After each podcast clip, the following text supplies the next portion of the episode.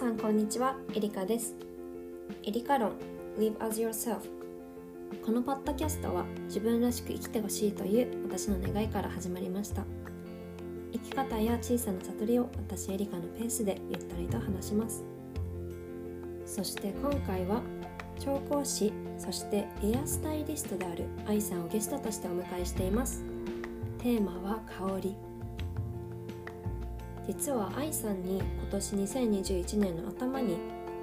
オーダーメイドの香水を作っていただきました。もう本当に今もまとっているんですけどもうんとても肌になじむしっくりした香りで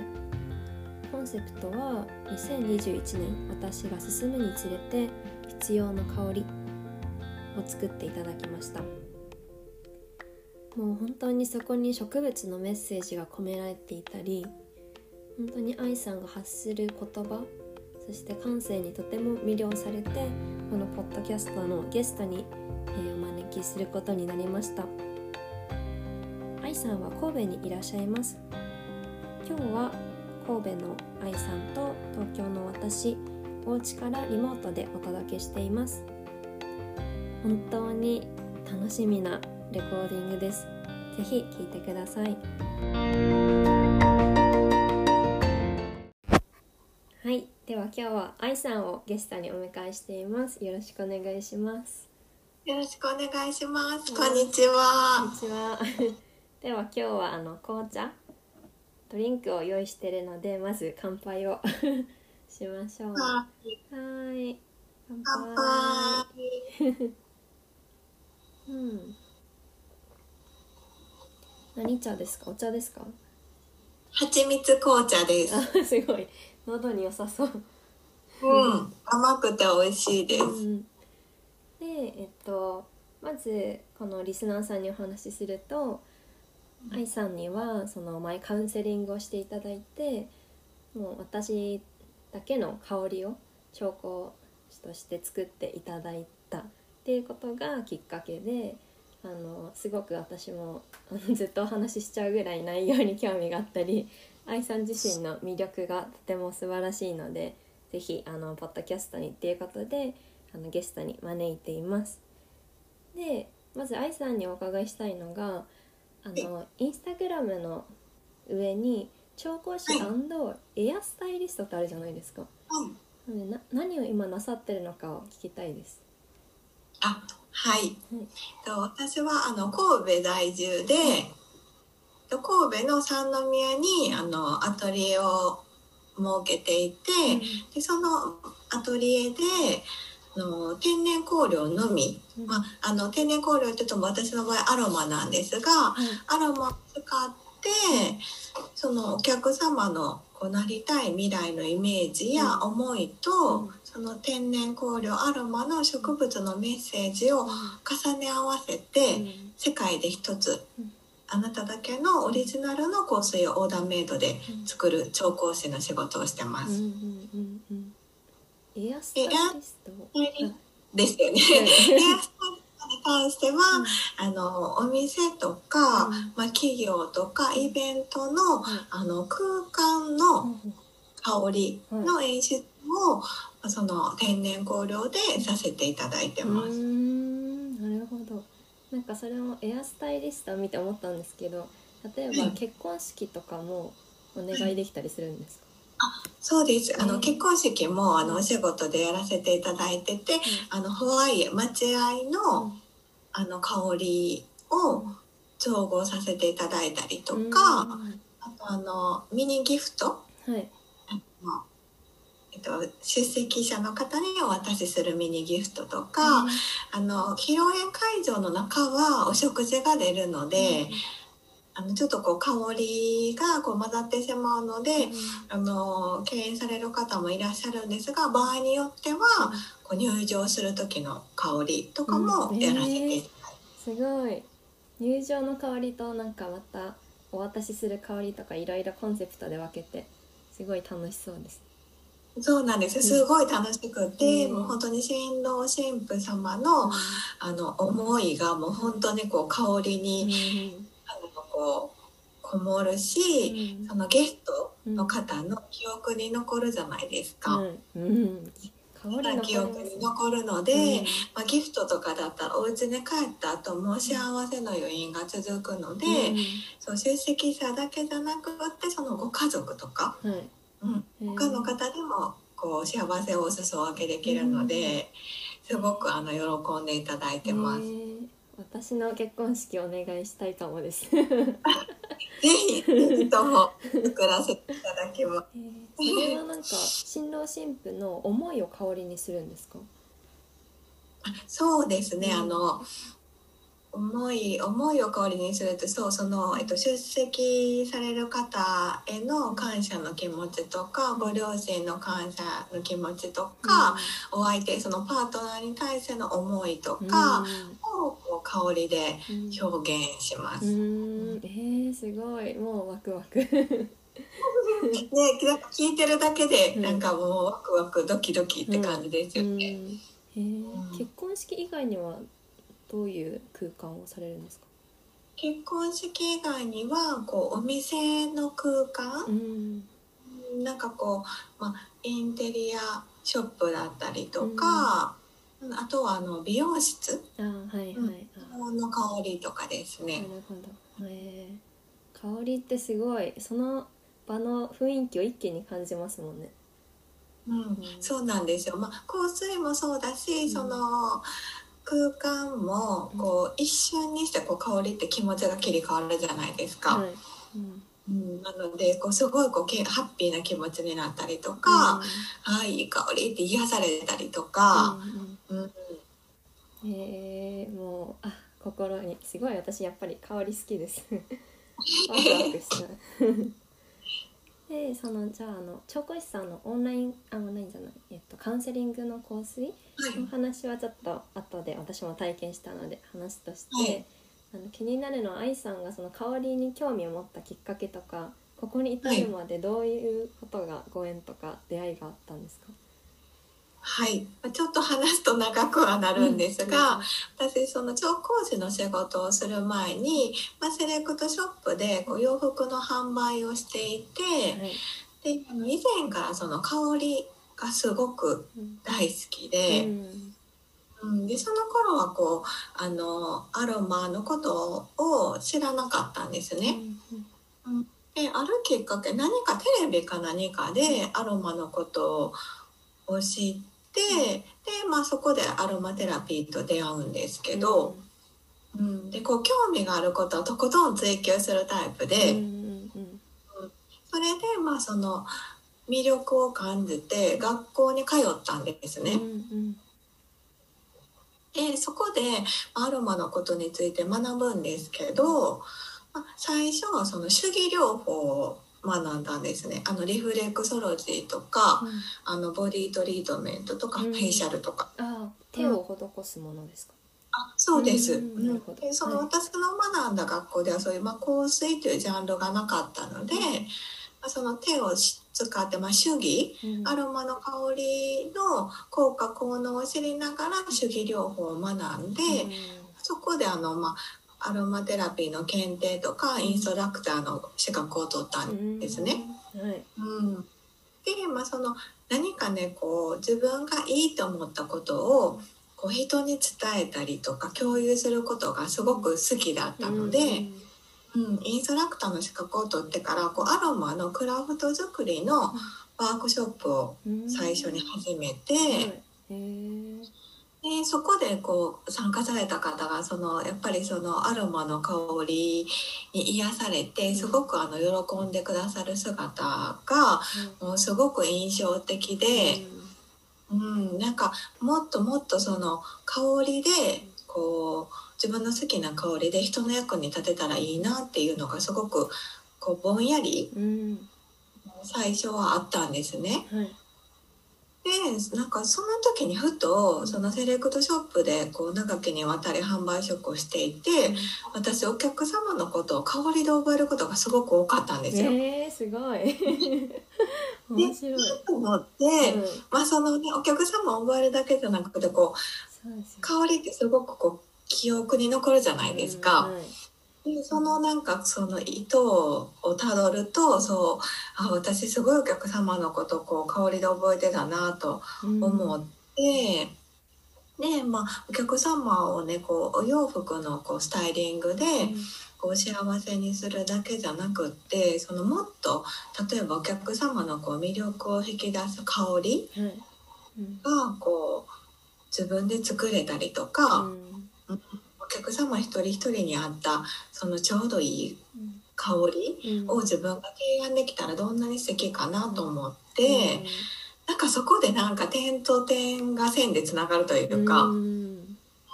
なんかこう処理療法ではなく、うん。まあ、本当に香りに特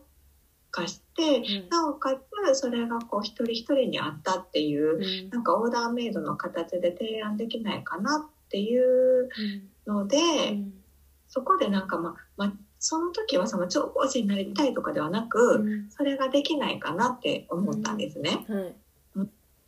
でその、まあ、アロマの知識は、まあ、ある状態じゃないですかその段階で。うん。なのであのあなたの魅力を引き出す香りを作りますってこうロールオンでねはい。最初これをやり始めたんですよ。でそしたらすごいなんか喜んでくださってお客様が。うん。うん。であなんかこれがやりたかったことだなと思ったんですけど、その香りを選ぶ時にこうお客様の雰囲気で選ば選びましたとかだとうん。雰囲気ってこううん。人によって捉え方が違うじゃないですか。はい。そうですね。でもっとこう具体的にどうやったら魅力が引き出せるんだろうっていうふうにすごく考えていた時にあのとある、まあ、東京なんですけど、まあ、ある学校と出会うんですうね。ん。でその学校が、まあ、その調香師を育てる学校だったんですけどそういう学校があるんですね日本に。そうなんですよ。うん。うん、でなんかいいなと思ったポイントが、うん。そのアロマには、まあ、アロマは植物の、まあ、種とか葉っぱとか花から全て植物から取れるんですけど、そこの植物には全てストーリーがあるって書いてあったんですね。うん、でそのストーリーを私知らなかったのでうなんかそのストーリーにまず興味が湧いて、うん、でそのストーリーが私たちの人生にすごくこう影響をもたらすというか、うん。なんかそれを知ってなんかすごくなんかこう根拠があるなと思ったんですね。うん。しっくりきますよね。うん、なんかこうただただいい香りだからとかあなたに似合うからっていうのもすごい素敵なんですけどなんか植物のストーリーがこうだからあなたの思いを後押ししてくれますとか、うん。の方がすごくなんか腑に落ちるというかうん。私がお客様だったらはいなんかすごくなんか興味が湧くなと思ったので。うん。それであの東京まで通ってうん。調香師になってました。うん、質問です。はい。調香師ってどういう意味合いなんですか、でその調香、まあ、調香師って名乗ってるんですけど、はい。まあ、調香師ってと思ったんですけど、まあ、うん簡単にとその数ある、まあ、数千その天然とか合成とかもう全部一括りにして、まあ、数千種類あるあの香料うん。を組み合わせて新しい香りを作る専門職。新しい香りを作る専門職？へえ。なるほど。なので、まあ、私はまあ特殊というか、あのー食食料のい。食品の香料はい。あるじゃないですか。うん、なんかあの食品の香料を作る方が日本では多いと思います。ああなんかきいましたね知り合いの知り合いにうん、あとあの化粧品メーカーとかはいあのその化粧品もこう香りがあるじゃないですか。はいなので香料を使うのでそういうあの化粧品とか食品の会社とか香料会社に勤めてる方があの調香師として活躍されてる方が多いと思いうます。ーん確かにそっちのイメージが大きいですね。うん、うん。なるほど。なんか調香師って結構あの香水屋さんとか私たまに行くと、フランスのやっぱり香水とかが多いじゃないですか、はい、調香師とか調香師もフランスが元なんですか？その香水の、まあ、原産国というか元がフランスなので、うん。それで多いんだと思いうます。んなるほど。なるほど。なんかそうですね。私大学でフランスの文化の授業を取っていて、はい。その香水はフランスから生まれたっていう、まあ、授業、まあ、授業というかクラスが一つあって、なんかもともとはその自分のなんだろう新しいすごいフレッシュな香りを自分につけるとかじゃなくて自分の香り肌の香りに合う香水をつけてなんかもっと魅力を出すみたいなのを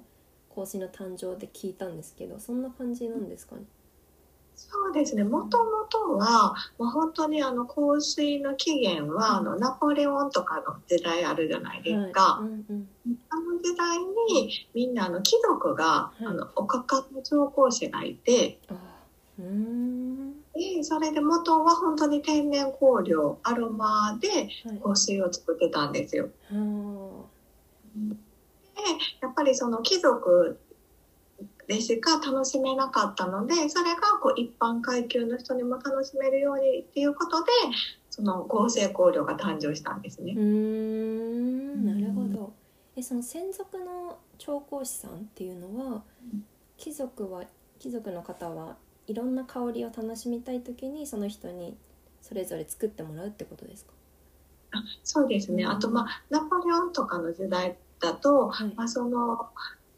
まあ、日本はまだ認められてないんですけどあのフランスとかではそのアロマをこう口にすることができたり、うん。肌に直接塗ることができたりするんでなんか昔は調香師とかこう薬剤師さんああはいが調香してたとも言われてます。へえなるほど。へえうん日本はダメなんですね。そうなんですよ。日本は認められてなくて、うん。なのでこうナポレオンの時代ナポレオンとかだとその香りをまとって士気を高めるっていう、うん。うん、心のメンタルにも影響しますよね。そうですうん。メンタルに働く効果がすごくあのもともとやっぱりこう植物の香りなので大きいとは思います。うんなるほど。わおすごい興味深い話です。そしてえっと私があのお願いして作っていただいたあここに今あって毎日この香水使ってます結局。で前そうですね2021年の頭にあの、完成をしたんですがあのこれはか香水のカウンセリングと言っていいんですかね、はい、はい。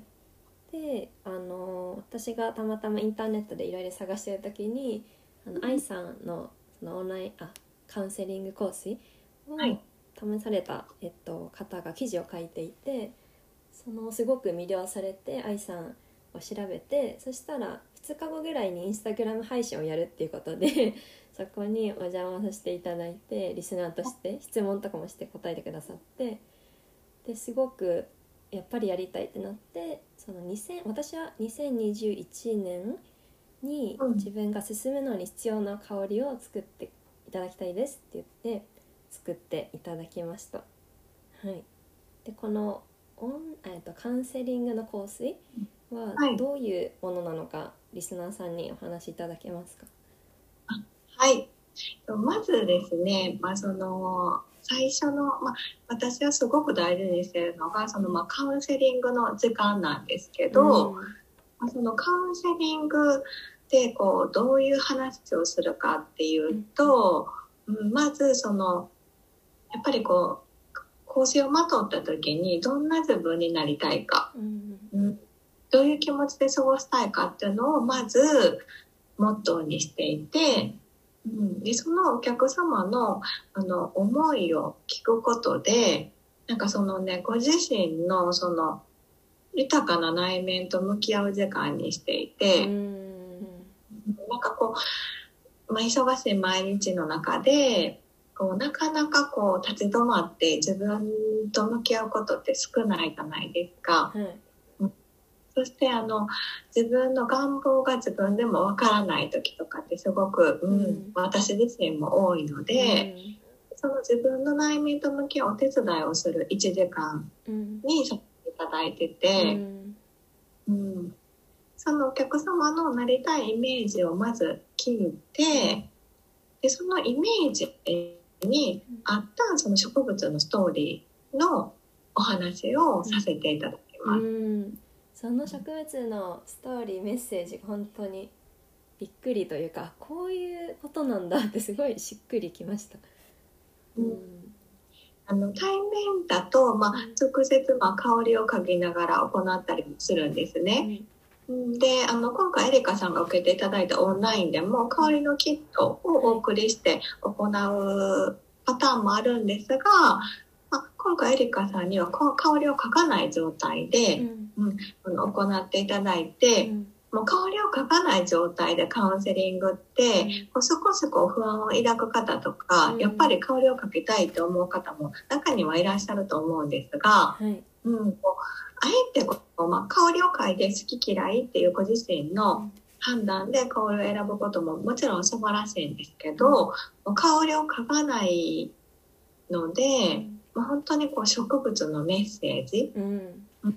でこう選べることは後々本当にこう自分自身の気づきになるので。うんうん。もうすごくその私が大事にしてるそのできればこう内面の内に秘めてる内面の魅力を輝かせたりとうん。か、うん、こう未来に向かう時って現実が必ずセットになるので、はいうん。今の部分をこう重要して、うん。自分のことを分かって未来に進んでいくっていう風な、な1時間になればなと思っていつもうん。お話ししていただいてます。もうその1時間がすごい濃厚で。でそこでいろいろ愛さんなりにも汲み取っていただいてそして、まあ、少し時間経ってからその声優として私に感じたものを送ってくださって、でまたあのオンラインでお話を聞きながら調合するっていう体験で、今この今手元にあるんですけど 作ったっていうところでその最初のカウンセリングがすごく気づきも私すごいいっぱいあったんですよねやっぱり。なんかいろいろ質問いただいてうん。そのあとはそのやっぱり木の香りがずっと好きだっていうのがあってその理由とかもすごい説明いただいてなんかしっくりすごくきていました。うんうん、そうそのもともとずっと好きな木が木の香りがずっと好きな人はやっぱり私が説明するのはあれですけどあの木が入るように根をしっかり土に入れて軸がしっかりしてる人がはい多い傾向があるんですよね。はいうん。まあ、一概にあのそれが全てではないんですけど、うんやっぱり木の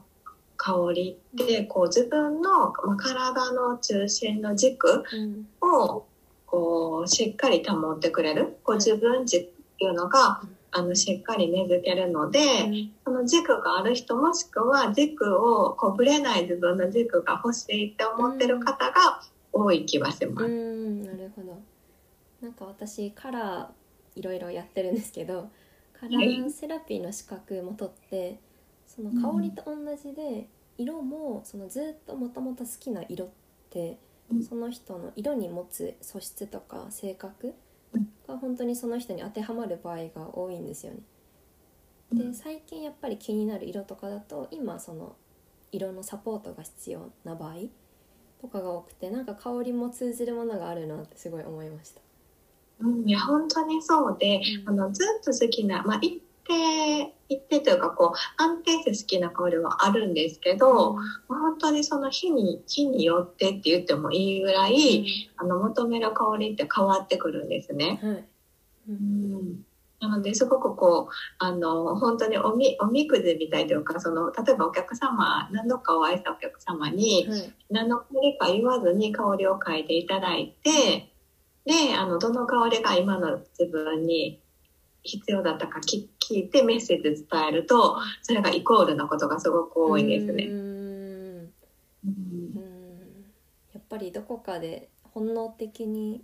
感じてるんですかね。なんか通ずるものがあるのか。まあ、きっとね、そうだと思います。あと、うん。私もなんですけど、自分のことを分かってるようで、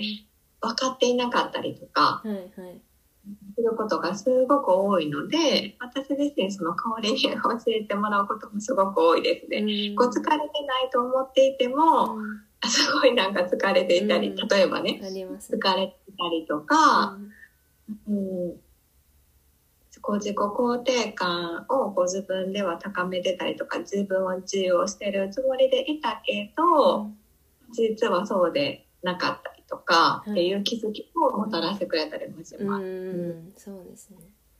ちなみになんか私はウッド系が好きですけどうんフローラル系とかマリン系とかいろんなタイプいるじゃないですか、うんきっと。はい。な例えばフローラルだったらどういうフローラルが絶対好きな人はどういうタイプの人とかあるんですか、そうですね。フローラル、どのタイプの人というよりか、フローラル、お花の香りって、まあ、簡単に言うと女性性を表す香りがすごく多くって、うん、そのどのお花を選ぶかによって、その女性のこう、魅力の際立て方が変わってくるんですね。うん、はい、うん。なのでこうずっとフローラルの香りがお好きな方って、こう、華やかな気分になりたい方とか、うん。はい、うん。女性性を高めたい方、もしくは女性性が高い方うんが多いのかなって気がします。うん私の母は断然フローラル派でうん、なんかわかります。あと華やかに見えたり表現するのがうまいっていうのもなんか感じます。うん。ね、なんかこう、なんか、まあ、注目、注目されるとか、うん。そういう引きつけるっていうのと、こうん。う、お花は香りを放って虫を引きつけるので、はい。うん、こう、その引きつける魅力、まあ、お花だけじゃないんですけどね、うん。うん、引きつける魅力があったりとか、もしくはその魅力を得たいはいと思ってるのかなという気はします。うんううんん。そうですねなんか本当に私の香りが完成した時あのオンラインでお伝えしましたけどやっぱりすごい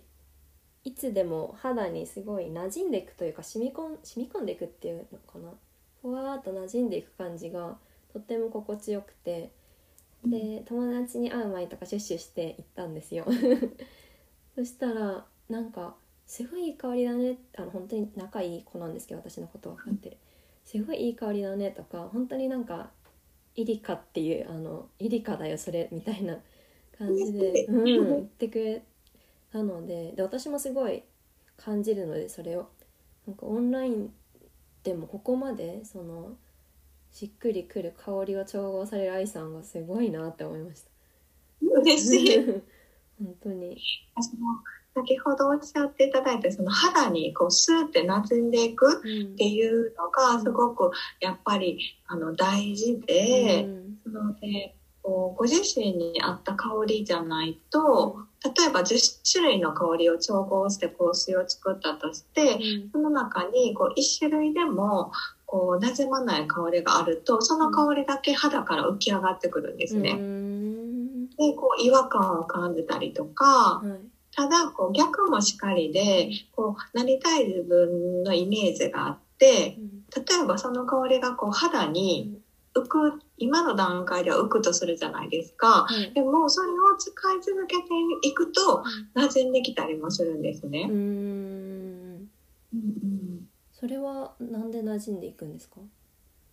まあそのやっぱりこう使うことによって自分のそうなりたいっていう願望とその植物の物語とかその天然の植物のパワーが後押ししてくれるっていうのもあるんですね。うん。やっぱりこうただいい香りだけではなくって植物のストーリーとずご自身の思いを重ね合わせて私の香水って完成するのではいその2つの要素がすごく大きいと思いますし、うん、肌の香りってその食生活とか生活習慣でも変わっていくんですね。うん。なのでこう大きく変えたい方にはそのご自身の意識として変えれる範囲で生活習慣とか食生活も変えてなりたい香りをまとうとうん。その肌に馴染んでいくっていううん結果もあのお客様と私の間だけですけど、うん。あの結果として出て出た方もいらっしゃいます。うんなるほど。やっぱり馴染むっていうのがそうですね。本当自己が統一されるというか融合調和みたいな感じを、うん、感じ取ります。なんかその植物のメッセージもすごく皆さん気になると思うんですけど あの私のそのオンラインカウンセリングとか通してできた香水、そのはい。メッセージだったり、まあ愛さんが感じ取ってくださったことはい。についてうん。聞かせいただけますか、はい。なんかその、まあ、エリカさんもこう、うっと木木の香りがお好きっていうのは、まあ、おお伺いはしてたんですけど、そのやはりこう、カウンセリングの中で、やっぱりその、ご自身が大切にされてること、うん。うん、自分軸がすごくなんかしっかりある方だったので、うん、そのなんかウッディの香りがお好きだっていうのをすごくあの感じ取れたんですね。はい。うん、お話をしていく中で、まあ、すごくこううーんすごく素直で明るくってお話ししやすくって、そのなんだろうその思いの奥とかまだ先になんか秘め秘めたるものうんうん。うんすごくなんかある気がして、あもっとお話聞きたいなってすごくなんか思った印象もあったので、そういうなんかね神秘的なイメージもう、んうん、すごくあったんですね。なのでこれからまだまだこう内側にこう眠るなん。だろう思いとか魅力が開花できるかなと思ったので、うん。特別な香料のジャスミンのつぼみうん。からとジャスミンサンバッグっていう香りがあるんですけど、はい。うん、それはこれから魅力が開花するっていうメッセージがあるので、うん。その香りを、うん、使いましたね。うん。うんなんか愛さんが言ってくださったその魅力がまだまだあるとかその神秘的とか、自分でその神秘的とか思わないじゃないですか だからすごいでもあそう思ってくださることが嬉しいですしその私もいろんなことをお話ししてそう感じていただいたのであなんかそういうまだまだ魅力があふれる可能性が自分にはあるんだなってすごく明るい気持ちで2021年もすごいワクワクできるって 思いました。うんでこうやっぱりこうウッディウッディでこうどちらかというとウッディでスモーキーな香りをたくさん重ねたので、まあ、先行的ででも、あのー少しあのウッディとスモーキーの要素が多いと少し重たくなりがちなんですね。ただエリカさんから感じられるものはやっぱり透明感とか軽やかさもすあのすごく感じたんで、うん。なんかウッディでスモーキーなんだけど透明感っていうのを、うん。私の中ではあのテーマにしたので、ちょっとホワイトマスクとか、うんうん。フランキーセンスとか、そういう透明感をなんか出すっていうのも、うんあの、調香のポイントにすごくしましたね。なのでそこでまあ輝きとかうんうん。も表現しました。ううん。んフランキンセンスってどういうものでしたっけ？フランキーセンスはあの樹脂から取れる香りで、うんうんあの瞑想とかにもよく使われる香りなんですけど、あの手首の最後に残る香りなんですうんね。うんうん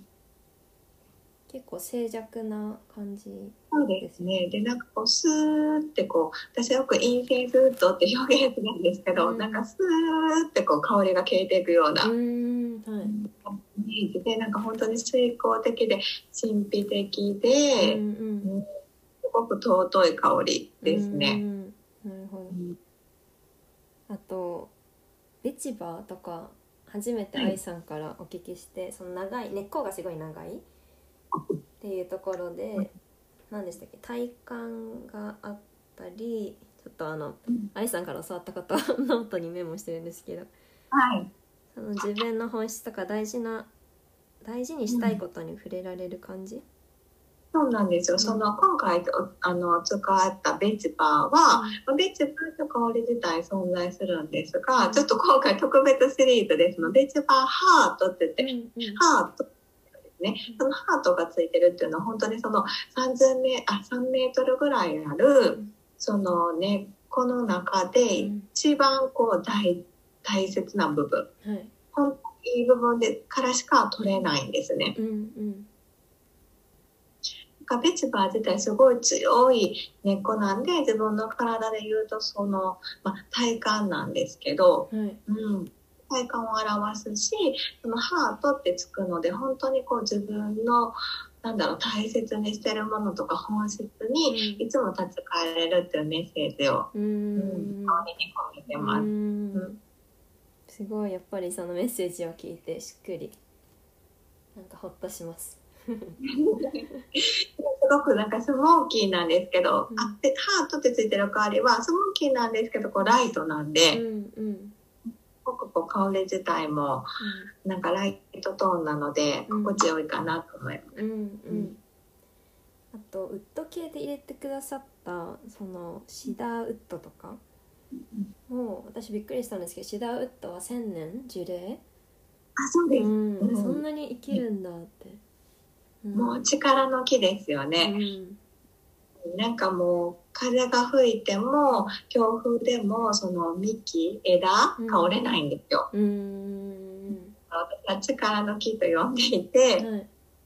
やっぱりその力の木のなんかパワーをすごい感じれるといううか、んうんうん。うん力強さはすごくある木ですね。うん。うん。えー、そっか。あとさっきおっしゃってくださったジャスミンサンバッサはい。もうその興味深かったのがそのお花は虫をに、まあ、魅了するために香りを出す、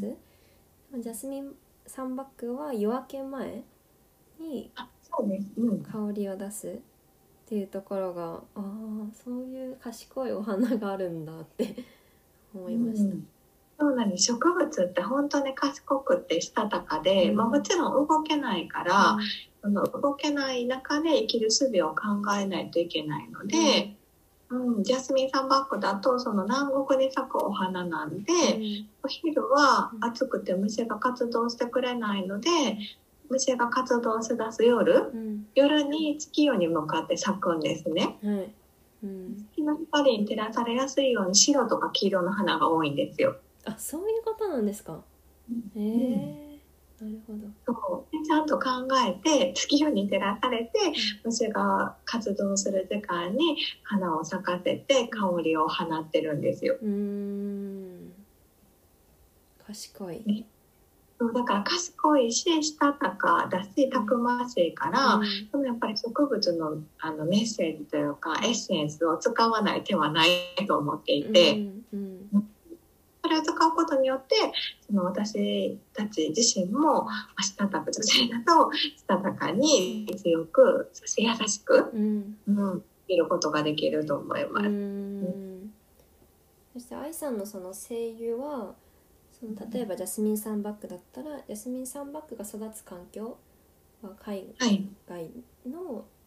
うん、ところから全て取り寄せてるんですよね。植物によって。はい、うん。うん、なので世界中のあの植物になるので、うん。やっぱり実際そのコロナの今回影響で、まあ、そのやっぱり、ね、世界中がちょっとストップしてるので、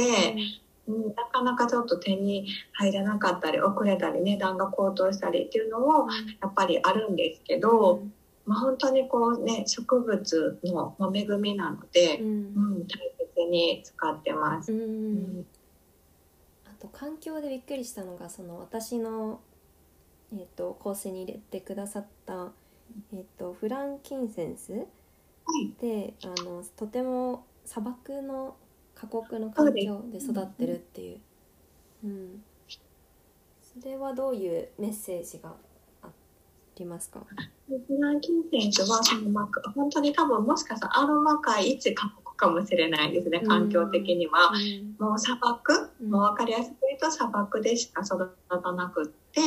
まあ、砂漠ってやっぱり水もなくてそこ日照り続きじゃないですか。はい。でそこでやっぱり乾燥自分を乾燥から守るために自分、まあ、木なんですけど皮を傷つけて樹液を出して樹液が樹脂になってそこから精油になる植物なんですうね。ん。なので木自体もその精油になるまで、うん。その生き残れない木がほとんどなんですよ。うん。やっぱりそれまでに枯れてしまうから、はい、なので私はこう存在するだけで尊い香りと思って、うん、なのでこうやっぱりこう皆さんそれぞれ人生の中で経験した努力とか苦労が輝き出す香りって私は表現してます。うん。なので一生の宝物とか、はい、一生の輝きを得る香り。うんうんうんその調校してる時に愛さんが説明してくださって今のお話とか。あとその過酷な環境で育った分その苦しみとかやっぱり何か努力をしてきているから、まあ、私もあのそういう努力とかが輝き出すとかそのおかげで、うん、できることがあるっていうメッセージも頂いてあーなんかそうか それもすごく腑に落ちました。うん、なんかこうね人知れずこう誰しもこうやっぱりいろんな経験があると思うんですね。いいこともあの苦しかったことも、うん、でやっぱりなんかこう、まあ、これは私の個人的な意見ですけどやっぱり思い通りにならなかったこととか苦しかったことってなんかもう悔しいほど自分を成長させてくれるというか、うん、うん、なんか自分の糧になり財産になるじゃないですか。はい。うん、リーラン・キンさん本当にそういうもう過酷さ1位というか、うん、ここで育った植物のやっぱり香りなんで、私たち人間にもなんかイコールというか、うん、そういう経験をした人ってすごくやっぱり優しいし、まあ、その経験がやっぱり輝きになる、うん、その人が輝くことができるっていうふうに私はすごく思っていて、うん、うん、そういうまあ経験をした方とか、うん、私が側面から見るとその人生をこう輝かせたい方、うんとかにもよく使いますね。そのなんか嫌だったとか苦しかった経験？その、私もあって多分愛さんにはカウンセリングでお話ししたんですけどそでもそれって嫌だった経験と捉えてしまえばそれはそれで終わっちゃうんですけどただそれがあったことによって自分がもうちょっと例えば言葉で傷ついたから人には優しい言葉で語りかけて決して言葉で言葉を刃物にしないというか傷つける道具にしないっていうのはすごく学んだことなのでなんかうん、嫌だった経験からもたくさんそその時こそたくさん学びがありますよね。うん、今そのエリカさんがちょうどこう言葉っておっしゃってくださったようにその私はその香りとともに、うん、あの言葉を送るということもこうすごくあの大事に普段からしていて、うん、まあ、そのカップリング中もそうですしそのお客様にとってもうベストな香りを作ることはもちろんでその作って終わりじゃなくってその後の日常が豊かになるように、うん、やっぱり香りだけじゃなくってこう私が送った言葉をこう、ね、要所要所で なんか思い出していただけたら、うん、それもこう背中を押すきっかけになるんじゃないかなって、うん、そのすごく普段から思ってます。多分それをお思いになってるからそのカウンセリングとか調合する時お話ししててもすごい言葉が愛さんの言葉がすごくしっくりきたりその表現の仕方もうなんかノートにメモしちゃったりしてるんですけど、すごいエリカさんノートにメモしてくださって。なんかしっくり、うん、苦し。い覚えてますよねそういうのってなんかノート見なくても、うん、こういうその言葉もそうだしその感じた感覚。なんかそれがすごく大事だし心をほっとさせるなと思います。うん、なえー、でこの香水は、えーと、調合してくださったもの。あでそのタイトル名前を付けてくださいって愛さんにお願いして私は「内に秘めた魅力を開花させる」っていうタイトルにしてくださってあの私香水の瓶に書いてるんですけど。でも本当にその2020年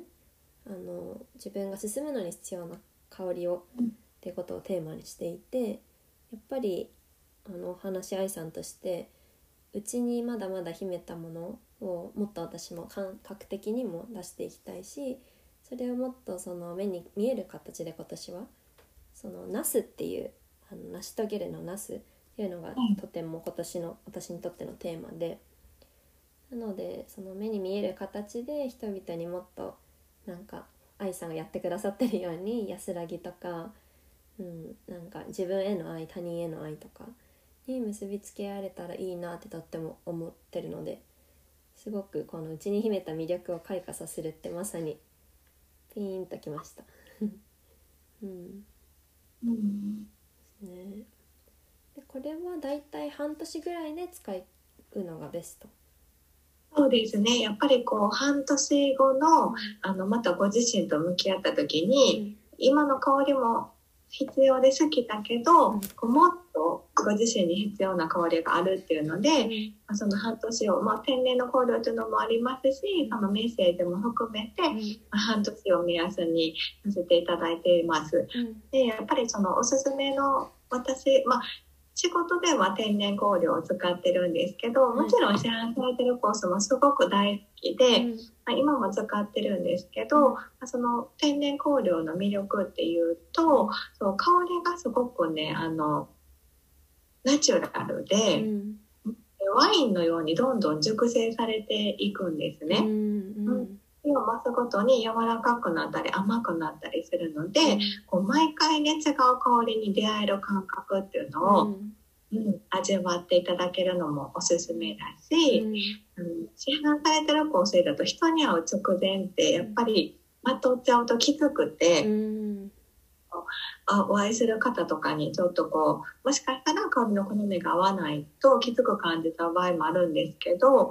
天然のもので作ったものってすごくナチュラルなのでこう人に会う直前とか、うん。こう一日の中で何度もこうまとうことができるんで、うんうん私は香りを着替えるって表現するんですけど、こうまとえばこうまとうほどなんか自分の気持ちも上がるし自分にこう馴染んでいって本当にこう自分の香りうん。っていう風になっていくので、うん、一日のうちに何度でもまとえるっていうのがすごくうん。おすすめのポイントになります。私も3回ぐらいやってます一日に。もうもう3回でも5回でも。さっき香りを着替えるっておっしゃいましたっけ？はい。すごいなんかいい言葉ですね。うん、私すごい気に入っててそう香りを着替えるってよくあのお客様にも皆さんにもお伝えしてるんですけど、そうなんです。同じ香りなんですけどでもやっぱり感じ方って本当にねその時その時で違うのうで、ん。うんなんかいつも新しい香りに出会える感覚があるので、ううん着替えるって表現はよく使えますね。うん確かに香りってなんだろうすごく感覚的に捉えるじゃないですか。で自分が例えばすごい明るく何か行動しようっていう時とまたはいろいろなことがあって精神的にちょっと疲れてる時に香ると同じ香水とか香りでもまた違うようになんか読み取れる気がします。うん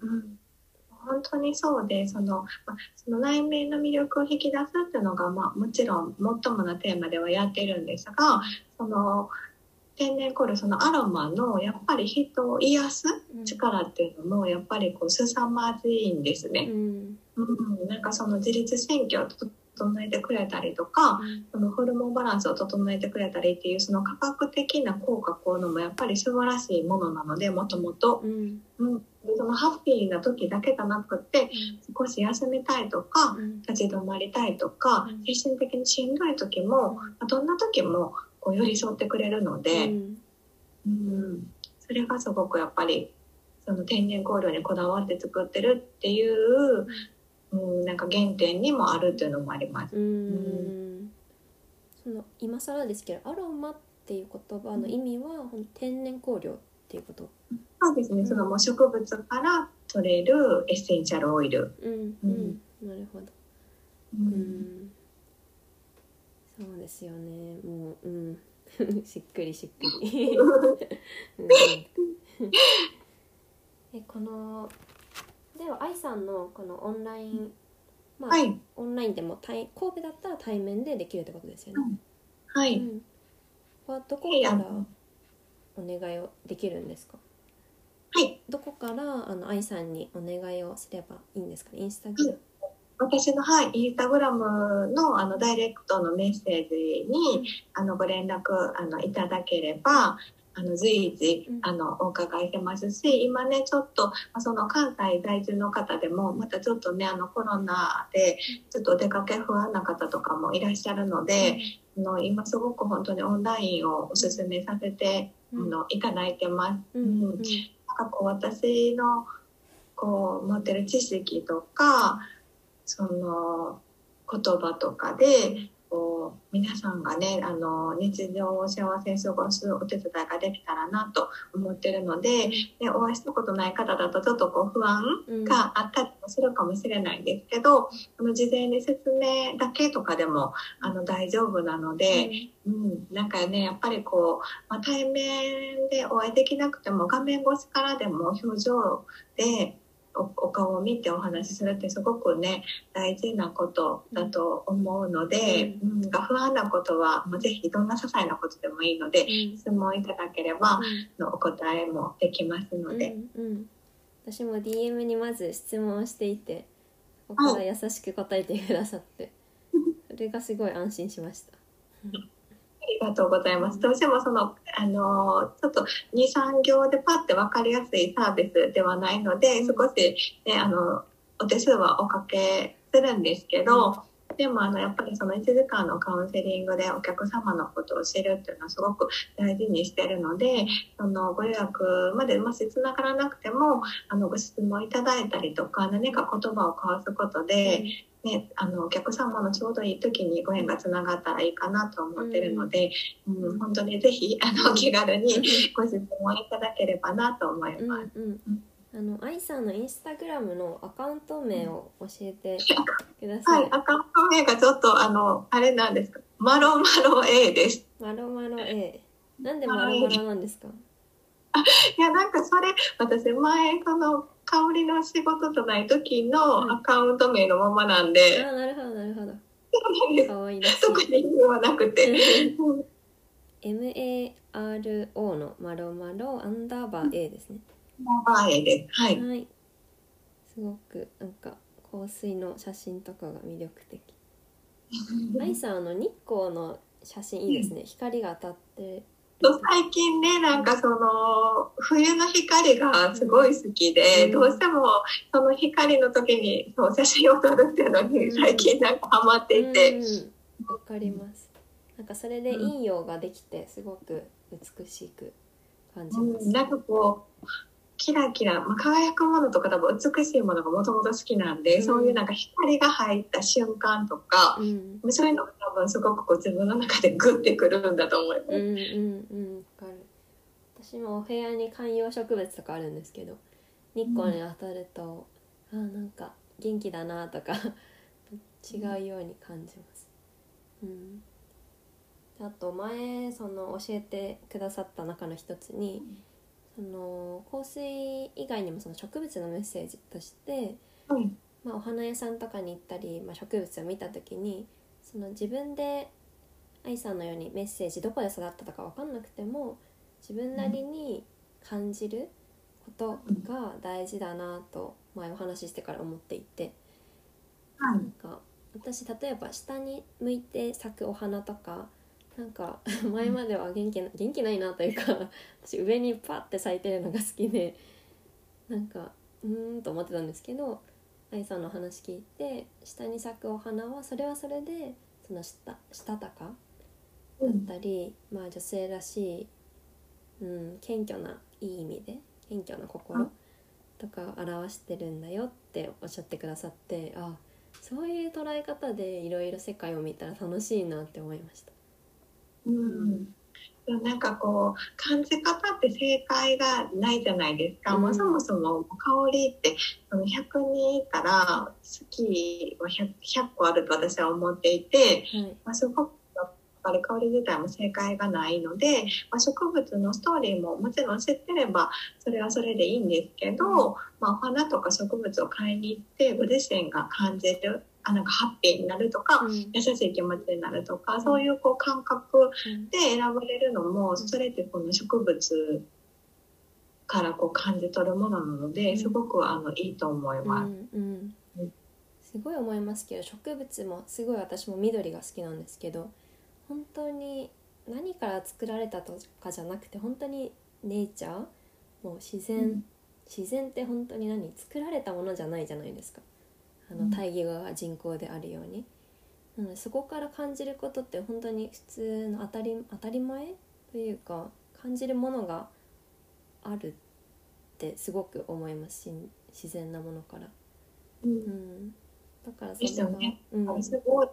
パワーその観葉植物とかでもやっぱり置いてあるだけで、やっぱり癒されたりとか、ねしますもんね。うん、します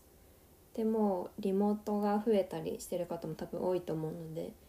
緑とかこの香水とかも私机に置いてるんですけどうん置くことでその心と寄り添える忙しい中でもっていうのをすごい感じるので興味がある方は愛さんのインスタまで DM をどうぞ。うん、本当になんかちょっとこう日本ではその自分の香水をオーダーするっていうのは、こうなかなかこう文化としては根付いてないと思うんですけど、もう私のこう目標としてはこう髪の毛を切りに行ったりとかお洋服を選びに行くようにあの香りをオーダーするっていうあの時代になればなって本当にすごい、あの始めた頃から、うん。まあ、ずっと思っていて。うん。であの香水の起源は天然香料ですって話を少しちらっとあの最初にしたようになんかその以前はこう時代ごとに女性のあの社会進出のことに売れる香水が決まってた時代なんですね。うん。でも2000年以降にこうニッチブランドとか出だしたのはやっぱり他の人と同じでは嫌っていう個性はい。が、うん、以降出てきて。うん。まさに今ってこうこの時代じゃないですか、はい。うん、自分らしく生きることっていうのが、あの幸せにつながると言われてる時代なのうで、ん。うん自分の香りをまとうってことは本当にこう時代のニーズにも合ってるというふうに、まあ、私は、うん、すごく捉えてるのでそれがあの自然のものだとよりメッセージに楽しんであのいただけるので。うん、ぜひ、まあ、ちょっと簡単にお試しっていうコースはないので、もしかしたらちょっとお悩みになるかもしれないんですけど、うん、本当にこう何かの機会にぜひ一度、うん。うんまあ、カウンセリングだけでも受けてほしいっていうくらいで、私もすごいおすすめで友達に言ったら「いや私も」って言って愛さんに DM するって言ってました。ぜひお待ちしてます。うん。うん。そうですねぱり自分だけの香り私も今回体験してそのこのラジオのコンセプトでもある自分らしく生きてほしいっていう私の思いにすごい通ずるのでまさか香りがそれをサポートしてくれるって昔は思ってなかったですけどすごく今思って感じなんかつけながら自分がすごく自分でいることをサポートしてくれてる進むことをサポートしてくれてると思うので本当に奥深いですねやっぱり。うん本当に、まあ、どのどの世界もすごく奥深さがあってこう自分らしく生きるためにはもちろん香りだけじゃなくってやっぱりそのいろんな選択肢を持つことってすごくなんかこう大事だなって私自身思ってるので、その一つとしてあの香りがあるということを皆さんにもう、ん。うん、知っていただけたら嬉しいなと思いますし、うん、私の何かこう知識とか情報がこう皆さんに、ね、役立たせることができると思っていて発信はこれからもしようと思ってるので、うん、ぜひ楽しみにしていただければなと思います。とっても楽しみです。もう心がいつもワクワクします。ですねはいということで今日は愛さんをゲストに招きました。本当に楽しい。あ楽しかった本当に。ありがとうございまありがとうございます。なんか、いっぱいもう、なんか話したい、なんかきん少し緊張してたんですけど、す、はい。あの、ゲストに呼んでいただくのが初めてで、でもやっぱりなんか、あの、聞いてほしいこと、伝えたいことがたくさん、こう、わーって湧いてきました。うんうん嬉しい。すごいいつも愛さんと話していると心で会話している感覚カウンセリング含めになるのですごい、うん、心がウキウキしてます私も。はい、ありがとうございました。ありがとうございました。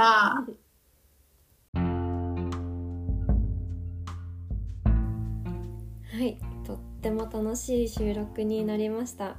皆さんはいかがでしたか？まあ、うん、自分を香りで表現したり、まあ自分に今必要なものを香りからサポートしてもらったり、そんな体験はとっても特別だし、うん、自分の内にそして感覚に寄り添えるものだと思います。そして、えー、愛さんからお知らせがありましてこのポッドキャストを聞いてくださった方がオンラインオンラインじゃなくてもカウンセリングコースを受けたい場合は、えっと、割引をしてくださるという方です。なので、えっと、お願いする際には愛さんのインスタグラムの DM の方にエリカのポッドキャスト聞きましたと一言添えていただけると特典がついてきます。是非この機会にあの本当に本当に本当におすすめです。私個人として、うん、こういう体験を、うん、することで新しいものが見えるので新しい体験したい人にもとってもおすすめです、今日も聞いてくださってありがとうございました。えりかでした。